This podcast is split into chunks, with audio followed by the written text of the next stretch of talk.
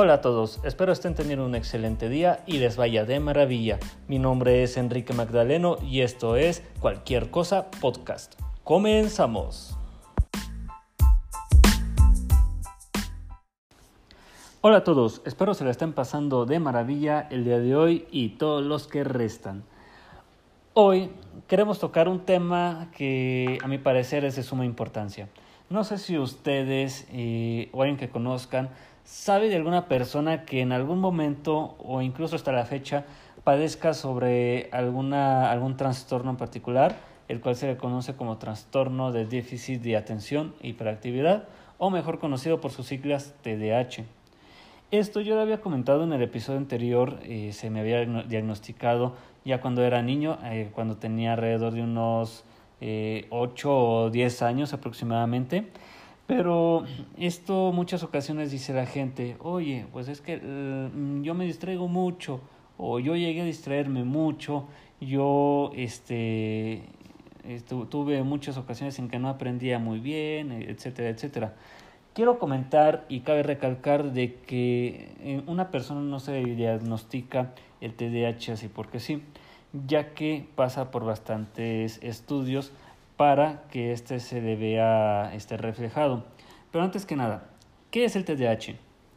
Se trata de un trastorno de carácter neurobiológico originado en la infancia que implica un patrón de déficit de atención, hiperactividad y o impulsividad, y que en muchas ocasiones está asociado con otros trastornos comórbidos, es fundamental para el diagnóstico de TDAH evaluar que estos síntomas, estos síntomas nucleares que se han comentado se encuentren presentes. Y, estos, y esto tiene que ser de, estos primeros cuatro puntos que les voy a comentar. Uno, que estos se hayan diagnosticado antes de la edad de los 12 años. Es muy importante esto ya que es cuando el cerebro se encuentra en desarrollo, en pleno desarrollo, que incluso puede variar de, de, los 0 a los 8 años o incluso de los, de los 0 a los 12 años.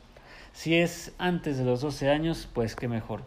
Y es en el momento en el cual se puede regular lo que son dietas, ejercicios, fortalecimientos e incluso se puede llegar a tratar de una manera tan eficiente que no se va a requerir eh, el ir aumentando la intensidad de estos tratamientos ni llegar al absurdo de estar tomando drogas o medicamentos como lo comentan.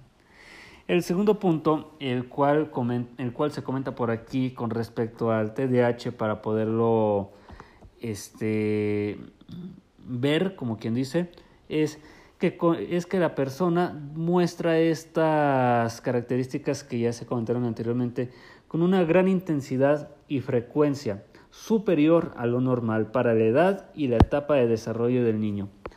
Eh, también que, deterioren, que se deterioren o, interfieran de forma significativa en el rendimiento del niño en dos o más de los ámbitos de su vida, que ya sea en lo escolar o laboral, familiar y social. Esta parte a mí me gusta mucho este, tomarla en cuenta porque fue algo que viví mucho sin saberlo. O sea, yo, a mí, a mí me, diagnosticaron esta, este trastorno alrededor de los 8 o 10 años, pero yo no lo supe en sí, sino hasta los 15 o 16 años, que fue cuando me dijeron ya en sí, es que sabes que tú, tú este, padeces esto, porque te distraes, porque esto, porque el otro, porque aquello, porque no entiendes, que porque, etcétera, etcétera, etcétera. Y básicamente, casi, casi que por naturaleza, esto me conlleva a ser una persona muy eh, socarrona, pero no todo es malo. Y en este momento yo les voy a comentar algunas ventajas que tiene el, el poder obtener esta, este trastorno y lo podemos utilizar a nuestro favor, sí, pero teniéndolo tratado y teniéndolo este, bajo control de una manera eficiente. Y bueno, eh, otro punto que nos indica que el niño, el sobrino, el hijo, el nieto pueda tener este padecimiento es que no sea por causas este, de algún otro problema médico, o sea, que no sea que no sea causado por alguna por algún tratamiento o alguna medicación que haya tenido anteriormente que no se haya intoxicado, que no haya tenido interferencia con alguna con algún químico que le pueda este repercutir al cerebro, una droga o este que no sea este sugestionado por algún problema psiquiátrico. Bueno, ya después de haber tenido estos cuatro puntos y aparte de algún pequeño estudio eh, entre lo que es eh, un psicólogo y un psiquiatra, se lleva a cabo un proceso el cual a mí cuando se me llevó a cabo este fue algo curioso, yo lo sentí más bien como un juego y este es un se llama electro electroencefalograma que este, este requiere de que te pongan algunos, son unos filamentos de cables, te, te los pegan en la cabeza eh, de una tal manera este, que sientes curioso. Yo recuerdo perfectamente que un día antes de ese estudio me dijeron mis papás, desvérate, hoy tienes permiso de dormirte hasta la hora que quieras, pasados de las, de pasados de las 12 de la noche. Y para mí fue como, ah, ok, es perfecto porque siempre quise dormirme a las, pasando las 12 de la noche, porque eh, siempre quise ver las películas que pasan en la televisión, pero bueno, las películas que a mí me gustaban las pasaban los sábados y era televisión abierta, entonces, bueno, no había mucho que ver. En fin, cuando se me estaba realizando este estudio, se supone que yo estaba prácticamente somnoliento, dormido, para no sentir estos pequeños pinchazos que me estaban realizando en la cabeza. Y bueno, ¿qué era lo que, qué era lo que hacían? Y al momento de tener esto conectado, me hacían algunas preguntas, hacían algunas pruebas físicas y algunas pruebas de, este, de atención. Al momento de hacer estas pruebas se supone que se va reflejando la actividad cerebral y esto hace que se vaya viendo por medio de estos estudios eh, cómo es que se va comportando el cerebro. Eh, hablando sobre el TDAH, siempre lo comparan con una orquesta musical. Es de la siguiente manera. Se supone que el área frontal del cerebro eh, que es la parte de donde se va dando las órdenes del resto de que se vaya realizando alguna acción, les va, les va compartiendo eh, los químicos a las neuronas este, del resto de la corteza cerebral. A esta parte del cerebro le vamos a llamar como el maestro de la orquesta. El resto del cerebro es la orquesta, son los violines, son los tambores, son los toloroches, son este, todos los instrumentos. Eh, un, un, cerebro que funciona de manera óptima se supone que tiene unas buenas conexiones entre el área frontal con el resto de la corteza, de la corteza cerebral y con el resto de, este, de, de las acciones este, del cuerpo. Y esto hace de que, se, de que la mano derecha haga lo que se debe de hacer, de que la mano izquierda se haga lo que se debe hacer, de que la boca hable lo que se esté pensando y de que calle la boca lo que se tenga que callar. un, una persona con TDAH funciona de la siguiente manera. Para empezar, no se transmiten de manera adecuada la conexión entre la, entre la área frontal y el, resto de, y el resto del cerebro. Por ejemplo, el área frontal indica, eh, vas a pensar solamente esto y vas a hablar esto. Pero por falta de una conexión, el maestro no, no, no, no da bien la señal al violín, que podría decirse que es la boca, y dice, ok, piensa el violín, voy a hablar todo lo que estás pensando. Entonces, suponiendo que estamos hablando sobre una persona y solamente debemos de filtrar cierta parte y lo decimos todo sin filtrar, entonces ahí es en donde el instrumento de la boca dice, ah, caray. O también, por ejemplo, que eh, el área frontal le diga al área del movimiento de pierna, prepárate para dar una patada. Pero en vez de hacer el movimiento de preparación, abruptamente da la patada, así nomás porque sí. O al revés, que le indica a la, a la, mano derecha, por ejemplo, prepárate porque tenemos que escribir y la, tardo y la mano se tarda en responder. O sea, se queda en la idea de que hay que escribir, pero no escribe. Y luego todavía se queda pensando el cerebro, mm, ¿por qué no he empezado a escribir? Escribe. Y entonces hay que empezar a escribir.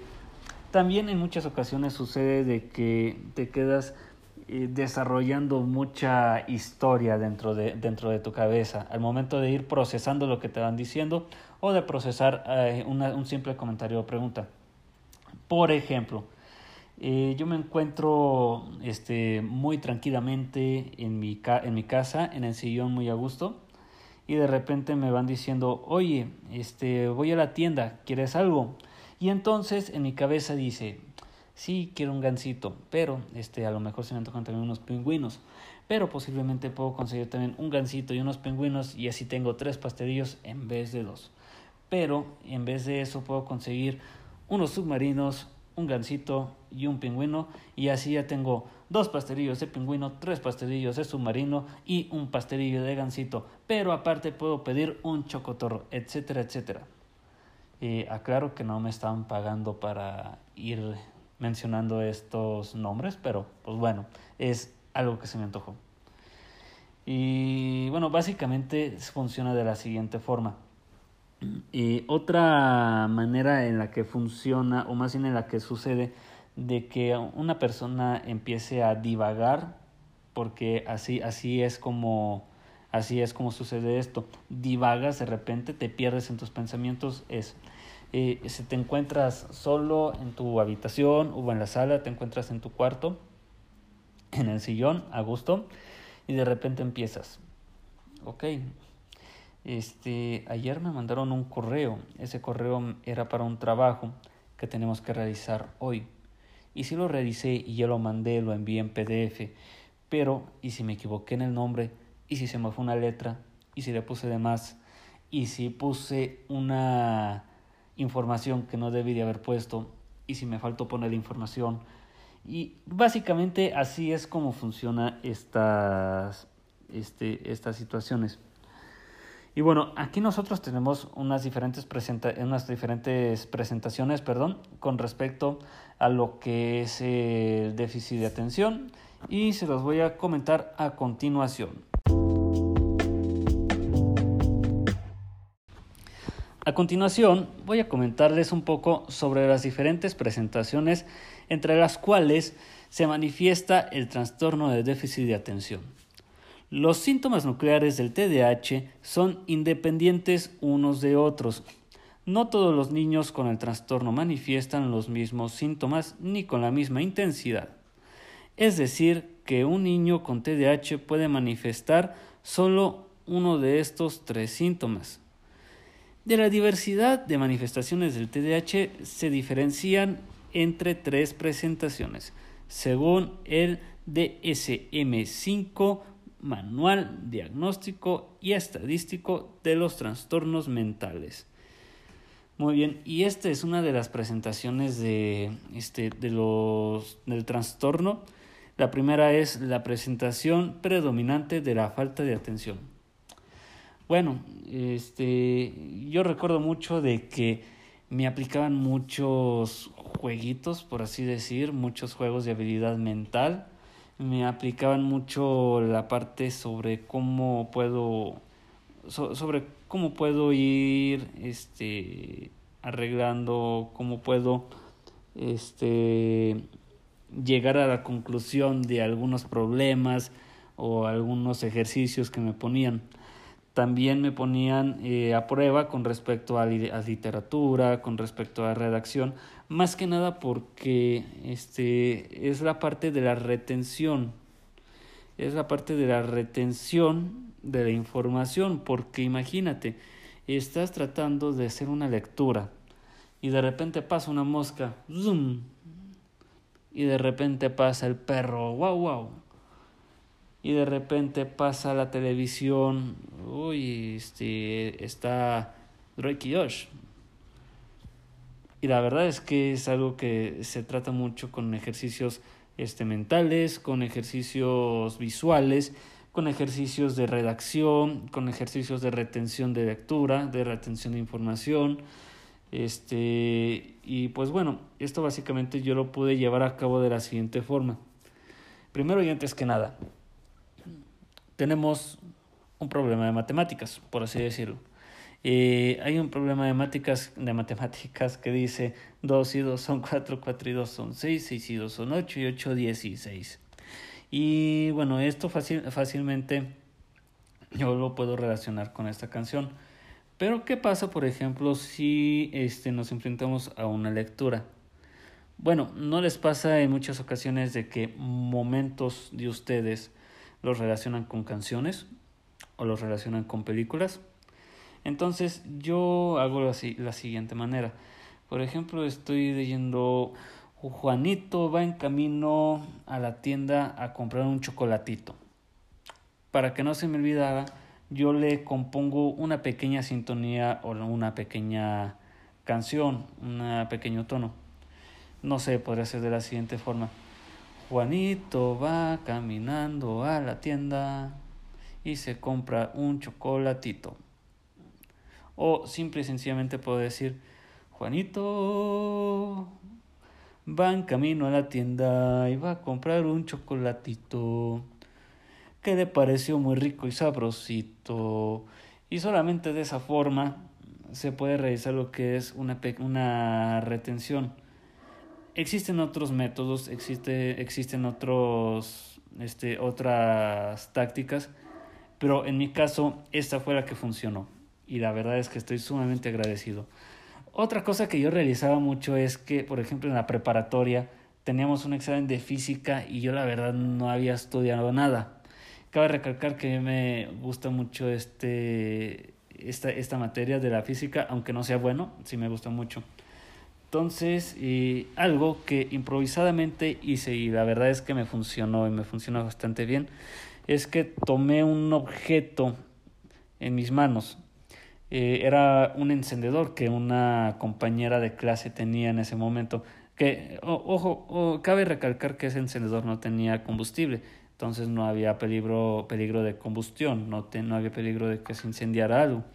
Entonces yo jugaba con ese encendedor y el momento de jugar con ese encendedor iba leyendo las fórmulas, las iba interpretando, iba leyendo los problemas, iba diciendo que, iba diciendo que f de x es igual a tal, iba diciendo que newtons mayúscula igual a newtons minúscula es igual a tal y tal y tal, que momento 1, momento 2 igual a tal, etcétera, etcétera, etcétera. Que la fuerza, que la intensidad, que los cabellos de fuerza, etcétera. Entonces, eh, a mí me, me funcionó mucho el estar jugueteando con algún objeto. Y yo les recomendaría eh, a las personas que tienen esta parte predominante, eh, la de la falta de atención, que puedan poner una canción, y esto sí es muy importante, que no tenga letra, porque si tiene letra nos vamos a distraer en la letra de la canción y nos vamos a perder del contexto de lo que estamos queriendo aprender. Entonces puede ser una eh, algún cover instrumental, eh, puede ser alguna eh, canción de Mozart, de Beethoven, algo que les pueda ayudar. La segunda presentación predominante de la, del trastorno de déficit de atención e hiperactividad es la parte de la impulsividad, de el hacer antes de pensar, del moverse como loco, de estar de un lado a otro, así, allá para acá. Eh, yo cuando tenía alrededor de 10 y 12 años estaba completamente gordito, estaba obeso, era un obesito, era una pequeña pelotita playera de carne, eh, es curioso porque si lo vemos de esta manera, o sea, yo era gordito hiperactivo, pero a la vez un poco perezoso. Esto porque eh, cuando tenía yo 7, 8 años eh, me atropellaron. Eh, me atropelló una motocicleta, me llevaron mucha comida, este, tuve como cuatro meses de sedentarismo y ahí fue donde se hicieron las carnitas, en lo que me iba recuperando de la pierna. Bueno, a mí qué me funcionó? Mm, fue ya hasta el momento de que pasé a la secundaria, de que eh, comencé a activarme, a hacer ejercicio. Inicié con, bueno, a, hacer los típicos aportes, un poco de fútbol, eh, después me empezó a llamar mucho la atención el básquetbol entonces, en el básquetbol lo que yo hacía era de que pues no sabía jugar, francamente yo no sabía jugar, me empezaba a mover de un lado para otro, tratando de quitar la pelota, tratando de botarla. Eh, corría madres, corría todo lo que da, agarraba velocidad y, también al momento de apuntar tiraba y listo. El problema de aquí era de que no medía la fuerza que yo tenía. Y no medía, este, no, no sabía prever los movimientos que yo iba a realizar. Eh, por ejemplo, al momento de querer agarrar el balón, me acercaba con la persona que lo tenía y en vez de tomarlo de la manera en que, en que era correcta, eh, empujaba a la persona o se lo arrebataba. Eh, por una parte porque yo no sabía de las reglas y por otra ya cuando ya sabía de las reglas me costaba ir maniobrando esta situación. Entonces sí era, sí era algo que tuve que trabajar mucho, eh, es algo de mucho, eh, de mucho ejercicio, ejercicio cognitivo y este, cómo podemos este, controlar esto. Aparte de ejercitarse, que sí es algo que me ayudó mucho porque empecé a bajar de peso, es, este, hay que hay que meditar, hay que saber canalizar la respiración, hay que saber controlar nuestra energía, controlar nuestra fuerza. Al momento de meditar puedes apoyarte con mantras, puedes apoyarte con música relajante. A mí me, ponían, a mí me ponían mucho eh, unos CDs que se titulaban como Baby Mozart. Era Baby Mozart despertar, Baby Mozart juega y aprende, Baby Mozart al dormir y te ayuda a respirar, a relajarte. Yo batallaba un poco porque este, sí cuento con algunas alergias que me lo complicaban, pero cuando podía, este, la verdad es que era una maravilla. Pude relajarme, pude canalizar mis pensamientos, pude realizar todo de una manera más planeada, más, este, más pensada. Eh, también la hiperactividad impulsividad te afecta mucho en la parte de, de la interacción con la persona. No piensas en qué vas a decir, no piensas cómo vas a reaccionar, no piensas cómo vas a, a decir las cosas, solamente lo dices y ya. Eh, y hubo muchas ocasiones en que yo decía cosas que no debía de decir, pero no era por querer, sino porque no sabía controlar esa parte de mí, no sabía controlar la parte del lenguaje. Entonces, bueno, eso me costó muchas confianzas y muchas amistades, de soy sincero. Sin embargo, hubo una ocasión en que les pregunté más que nada a mi familia, a unas primas y primos. Y en mí, ¿qué defecto ven? Ellos pensaban, eh, lo razonaban y me decían, la verdad es que hablas de más. Ok, hablo de más. ¿Cómo? O sea, hablo bien, hablo cosas chistosas, hablo... ¿Qué hablo? Y me dicen cosas. O sea, incluso tanto cosas que no debes de decir como cosas que no tienen sentido. Así lo dices, tal cual. Yo me quedé pensando y fue algo que la verdad me dejó pensando mucho, me dejó meditando y a partir de allí este pasé de ser una persona cotorreadora, no cotorreadora, sino platicadora, inquieta verbalmente, a ser una persona un poco más pasiva en el habla. Eh, a partir de allí fui la persona más callada e introvertida que jamás hayan visto en su vida. Y si tú eres una persona introvertida, sabes de lo que estoy hablando. Y otra presentación eh, que aquí se lleva a cabo con respecto a TDAH es la presentación combinada de déficit de atención e hiperactividad, impulsividad. Es básicamente lo que yo tengo. Eh, tengo de los dos, un poquito de uno, un poquito del otro. Y pues aquí estamos echándole ganitas, meditando, haciendo ejercicios, haciendo actividades de este, lógica, matemática, de retención de lectura, de redacción. A mí me gustaba mucho escribir. Eh, me enfocaba mucho en las canciones que ponía mi mamá. Ella ponía mucho unas canciones que aquí en Aguascalientes había una estación que se llama 105.3, 105 digital. Eh, entre paréntesis, no lo estoy promocionando, pero llegó a mi recuerdo, cierro paréntesis.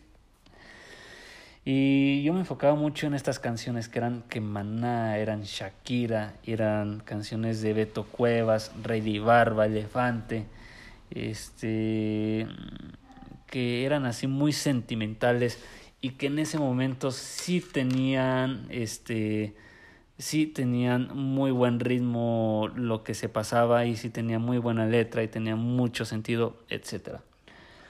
Este, de esa manera yo transformé mi hablar a escribir. Entonces, en vez de eh, hablar sin sentido, comencé a escribir lo que iba pasando por mi desubicada mentecilla y de esa forma yo comencé a, a controlar o a pensar en cómo me iba a comunicar con la gente. Con respecto a la hiperactividad, pues comencé eh, perdón, este, continué jugando, continué activándome. Eh, de repente me salía de mi casa para darme una enorme vuelta por el centro de mi ciudad. me tardaba como alrededor de dos horas. A veces caminaba, a veces trotaba, a veces corría. Pero eran grandes las distancias que me echaba. No era tanto de que yo quisiera comprar algo, que quisiera comer algo, sino simple y sencillamente quería salir, caminar, y así como mucha gente de repente me, se, me mira raro, a meditar. Es como, me, me acuerdo chistosamente sobre este video de la niña que se quiere, que se quiere ir al tianguis a, a pensar un rato, que la verdad es porque se quería ir a ver al novio, pero eh, la mía era en serio. Este, yo me salía para poder pensar, no sé, veía las estructuras barrocas de, de nuestra ciudad, veía ciertos puntos este, cualquier imagen que se proyectaba ante mí se convertía en un pensamiento, se convertía en un, ok, perfecto, está bonita esta estructura, este Men's Factory se ve bien, ¿qué era antes de ser Men's Factory? Ese Sambors es un excelente edificio, yo recuerdo perfectamente que antes era una cafetería en donde se juntaba gente de la alta alcurnia, era gente poeta, era gente cineasta, escritora, etcétera. Y pues sí, la verdad es que al momento de estar tratando esta parte que es en la que yo me fui diagnosticado, en la que es la combinación de la déficit de atención y de la hiperactividad, fue algo que la verdad fue un camino increíble. Sí batallé un poco en el área escolar porque en la preparatoria pues yo básicamente escuchaba y nada más porque si decía algo, este, algo que yo podía saber y que alguien de allí no quisiera que se, que se escurriera, entonces ya eran otros problemas. También de repente pasaban muchas ocasiones en que este, se me salían palabras que yo ni siquiera en cuenta. Eh, o eso era lo que me platicaban, o hacía cosas que yo ni siquiera sabía qué onda. Pero bueno, ya a lo largo de la meditación, de actividad física, de juegos mentales, de este, actividades lógicas, matemáticas, de meditación, etcétera, pude llevar a cabo esta situación.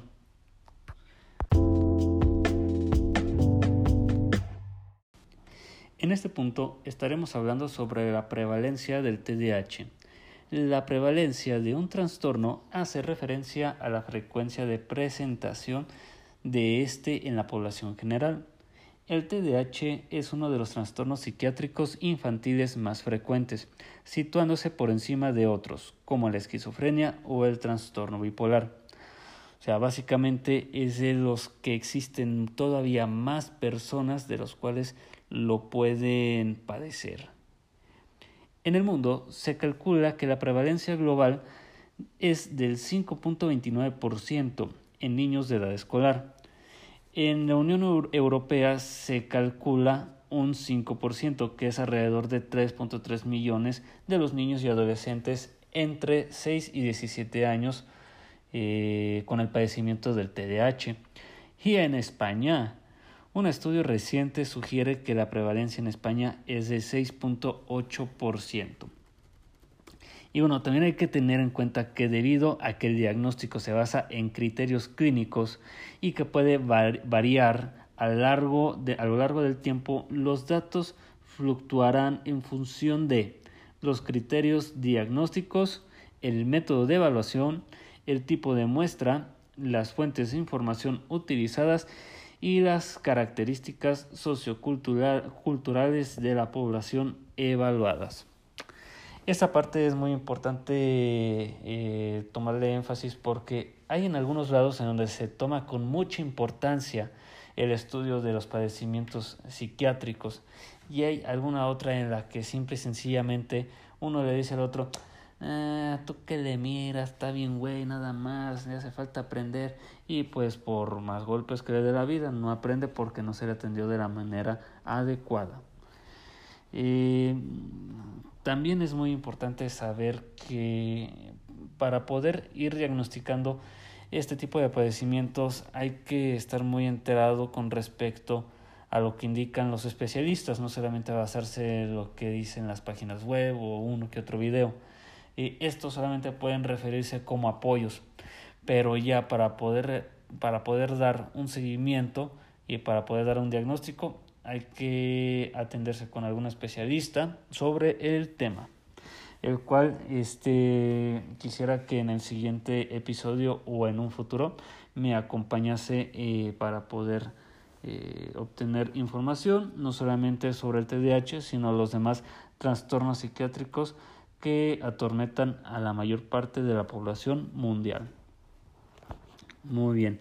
Y ahora, debido en, en, qué se debe el origen de este trastorno, en qué se debe de que una, de que una persona, un niño, nazca con esta pequeña cualidad, con este trastorno. Debido a la complejidad del TDAH, mm, no puede identificarse una sola causa.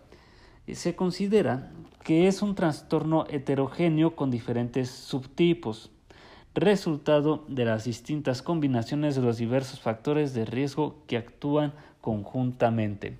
Sin embargo, sí que se ha identificado que las causas del TDAH se deben a factores principalmente genéticos y ambientales, prenatales, perinatales y postnatales. Esto puede llevarse a cabo con respecto a que se una de dos o se haya heredado genéticamente o que se encuentre también por, con respecto a alguna falta de este, estimulación o alguna falta de nutriente al momento de estar el, el niño, el bebé, el feto incubado todavía en la matriz de la madre. Entonces, este, de, esta, de esta manera se identifica una de las posibles razones que pueden ser causa de este trastorno se consideran factores ambientales del TDAH, entre otros, los traumatismos craneocefálicos en la infancia, las infecciones del sistema nervioso central, la prematuridad, la encefalopatía hipóxica isquémica, el bajo peso del nacimiento o el consumo de tóxicos como el alcohol o el tabaco en el embarazo. Eh, bueno, primero y antes que nada, yo francamente no sé de ahí si no tengo este no tengo conocimiento con respecto el cómo fue que nací. Sin embargo, este sí eh, tengo conocimiento y admito que hay algunas ocasiones en que yo este de repente este tiendo a, a beber ocasionalmente pero no a, a, mí no me da una, un efecto tal cual sin embargo, existen ocasiones en que las personas al momento de tener este de el tener accesibilidad al alcoholismo, a las drogas, al tabaco, les afecta de manera negativa. El TDAH tiene una heredabilidad del 76%, es decir, que una población media del 76% de los factores vinculados con el TDAH están relacionados con los genes y el resto a factores no genéticos. Antes de mí no tengo idea si, si alguien, ya sea algún primo, algún tío, algún abuelo, eh, he sido anteriormente diagnosticado con estas características. Sin embargo, eh, hoy en día sé que hay hijos de primos míos que tienen estos padecimientos. Eh, y de ahí es en donde nosotros llevamos este, básicamente a la conclusión entre la familia de que fue por herencia, ya que yo tengo estos trastornos y este, niños que son hijos de mis primos también cuentan con estos trastornos. Los estudios han demostrado que, las que, los familiares de personas con TDAH tienen un riesgo cinco veces mayor que las personas sin antecedentes familiares de TDAH. Y sí, bueno, es obvio, completamente obvio. Y anteriormente yo les estaba comentando con respecto a las posibles ventajas de tener esta parte de TDAH. Eh, no sé si les había comentado, creo que sí les comenté que hubo veces en que de repente me dejaba volar ahí en, en las moras, como quien dice. Este, ahí estaba distraído, que, inventándome historias, inventándome párrafos, inventándome algunos escenarios, estando distraído, estando ahí en la lela. Y esto me ayudó mucho en una parte de mi vida, que fue la universidad. Eh, en la universidad eh, yo este, me vi con, más que nada con la curiosidad de ponerme a vender cosas. ¿Por qué? Porque hubo alguna ocasión en que un maestro, una maestra me dijo, oye, ¿sabes qué? Tienes buenas ideas, tienes buenos, buenos argumentos, pero te hace falta platicar más. Y fue por aquello de que yo no platicaba mucho con la gente y aparte de eso yo no ordenaba muy bien mis ideas. Entonces, ¿qué era lo que realizaba yo? Me puse a vender. Me puse a vender bocadillos en mi universidad. Este, que fue una parte que toqué en el episodio anterior y fue algo muy desarrollador para mí en el, momento en el momento de estar en, en la universidad, porque no solamente me ayudó a a, poder implementar un pequeño negocio tal cual, sino también que me ayudó a desarrollar mi lengua, mi habla y mi creatividad al momento de ir formando frases y de que sean oportunas. Poniendo un ejemplo, yo para empezar tenía un speech, un speech que decía, hola, ¿qué tal? Muy buenas tardes. Vengo ofreciéndoles unos ricos y deliciosos tal, tal, tal hechos con mucho amor, cariño, calidez y con toda la actitud de nuestra parte para ustedes. En torno a como yo veía a la persona a quien yo le estaba ofreciendo estos bocadillos, iba dando una intensidad, una cierta intensidad al speech, ya sea que se veían como frustrados, pero como que en broma y en serio por algunas materias, y les adjuntaba alguna bromita para que se podían reír, o si a primera vista yo no veía que tuvieran algún grave problema, solamente iba, decía, tengo bocadillos, ¿gustas? No, ok, sale, bye. Y empezaba a ser más este, elocuente, a ser una persona más acertada con respecto a momentos. Pude desarrollarme más en el habla, pude vender, pude ofrecer de una manera creativa eso también eh, se iba dependiendo a las fechas, por ejemplo Navidad. Con, yo decía, con mucho amor, cariño, calidez, con toda la magia navideña, el jojojo jo, jo, y el rompo pom pom de nuestra parte para ustedes. O en caso de Día de Muertos, con mucho amor, cariño, calidez y con toda la actitud de estar más vivo que nunca de nosotros para ustedes. Y era algo que me gustaba mucho porque hacía un juego con las palabras y aparte de que me divertía yo, se divertía la gente conmigo, a veces hasta de mí, pero pues bueno, no, no los puedo culpar. Y aparte de eso, este, pues incluso hasta llegaba a socializar, eh, si de repente me abrían puertas para algunas situaciones. Y es bueno, este, fue una parte buena. Te ayuda en la creatividad al momento de escribir, al momento de hablar si tienes eh, el TDAH controlado, puedes elegir las palabras de una manera correcta. Puedes elegir las palabras correctas para el momento adecuado y ser la persona más graciosa, ser la persona más jocosa que pueda existir en el momento. En este momento pues yo no, no tengo esta cualidad porque estamos hablando por un tema que es básicamente serio. pero la verdad es que sí te saca de muchos apuros. Eh, puedes argumentar, puedes crear imagen, puedes ir realizando alguna actividad que te gusta de una manera creativa. Este, y bueno, la verdad es que son partes que tú dices, oye, la verdad es que no es tan malo después de todo, porque lo controlas y al momento de controlarlo vas dando un boom, vas explotando tu interés, va explotando tu, tu hiperactividad. Yo me movía mucho al mismo tiempo de que vendía, entonces eh, explotas todo. Lo vas aprovechando al 100% y ya en ese entonces yo ya podía realizar la redacción y la interpretación de un discurso, de, una, de un texto, de una oratoria. Incluso hasta ya podía realizar una retención de información eficiente. Algo que la verdad a mí me vino de maravilla. Y aparte de eso, mm, hice lo que a todos les gusta, hacía un poco de dinero para algunos pequeños gustos que uno se podía dar en ese entonces. Actualmente yo, yo este, soy graduado de, de la carrera de, de, Relaciones Industriales y pues esto me ha ayudado para en mi carrera al momento de realizar entrevistas. Yo hago entrevistas de trabajo. Este, puedo aplicar ciertas preguntas, puedo hacer ciertas actividades, puedo aplicar ciertos temas dependiendo del puesto que estemos contratando eh, en, en cierta dicha empresa. Y bueno, la verdad es que pues sí fue algo, algo bueno.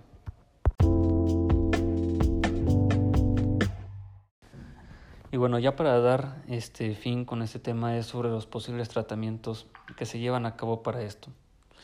Y es que la verdad es que yo me encuentro en un debate con respecto a la utilización de fármacos, medicamentos o drogas.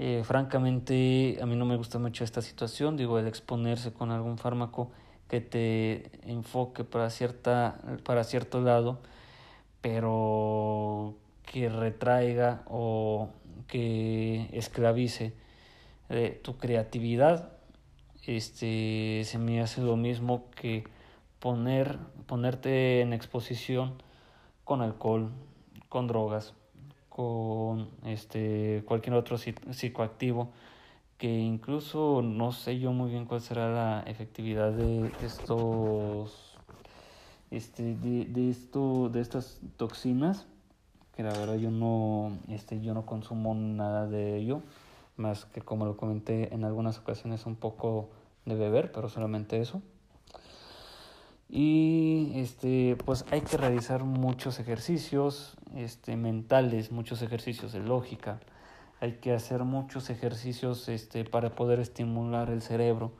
y poder este, efectuar la atención. Y de esa forma no solamente puedes centrar tu, este, tu conocimiento, sino que incluso puedes retener y puedes llevar a cabo la liberación de tu creatividad eh, a voluntad propia. Tienes la voluntad de poder crear tu, de, de poder, de, de, poder llevar a cabo tu creatividad al máximo, ya sea en arte, en escritura, en música o en lo que gustes. Yo recomiendo ampliamente eso, lo que son ejercicios y también una alimentación balanceada y ejercicio. Una alimentación que más que nada contenga proteína, que tenga lo menos posible de grasas, que lo único que tenga de grasas o aceites sea omega 3 hay que estar lo más alejado posible de dulces, lo más alejado posible de carbohidratos que te puedan acelerar de una manera este no frenética, de una manera este que no te puedas controlar. Si comes fruta que sea solo que sea manzana, que sean pepinos, que sean fresas, las fresas son muy buenas, muy ricas eh, e-, evitar, eh, evitarlo este, lo más posible, sin embargo no está prohibido, que se, el consumo de mango, de plátano, eh, ya que estos contienen azúcares que te pueden, este, que te pueden eh, deficientar la atención. Y, pero eh, también se recomienda mucho de que consumas de que consumas lo que es carnes blancas, este, carnes de pollo, carne de res. Se este, recomienda mucho eh, la espinaca, el jitomate, la lechuga, que sí, literalmente es toda una dieta lo que se tiene que llevar, pero es la, es la mejor manera en la, en la cual se puede llevar un tratamiento para esta situación. Esto, actividad física, actividades mentales, te pueden apoyar en, desarrollarte cerebralmente y, y dejar de lado la parte mala del TDAH y poder desarrollar lo bueno del TDAH. Y pues sí, eh, sí por esta parte es lo esencial.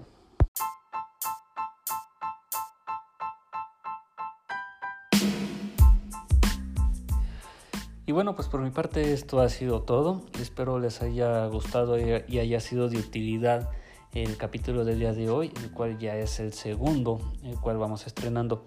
Eh, recuerden que en este momento ya nos pueden localizar en lo que es en Spotify podcast como este cualquier cosa podcast pueden sintonizarnos ya entre otras, este, otras emisoras, otros este, sistemas de streaming, los cuales nos están apoyando con la difusión de estas, este, de estas partes, de estos contenidos. Y pues bueno, por mi parte ha sido todo. Eh, yo soy Enrique Magdaleno. Espero que hayan tenido un excelente día, se la estén pasando de maravilla. Esto fue Cualquier Cosa Podcast.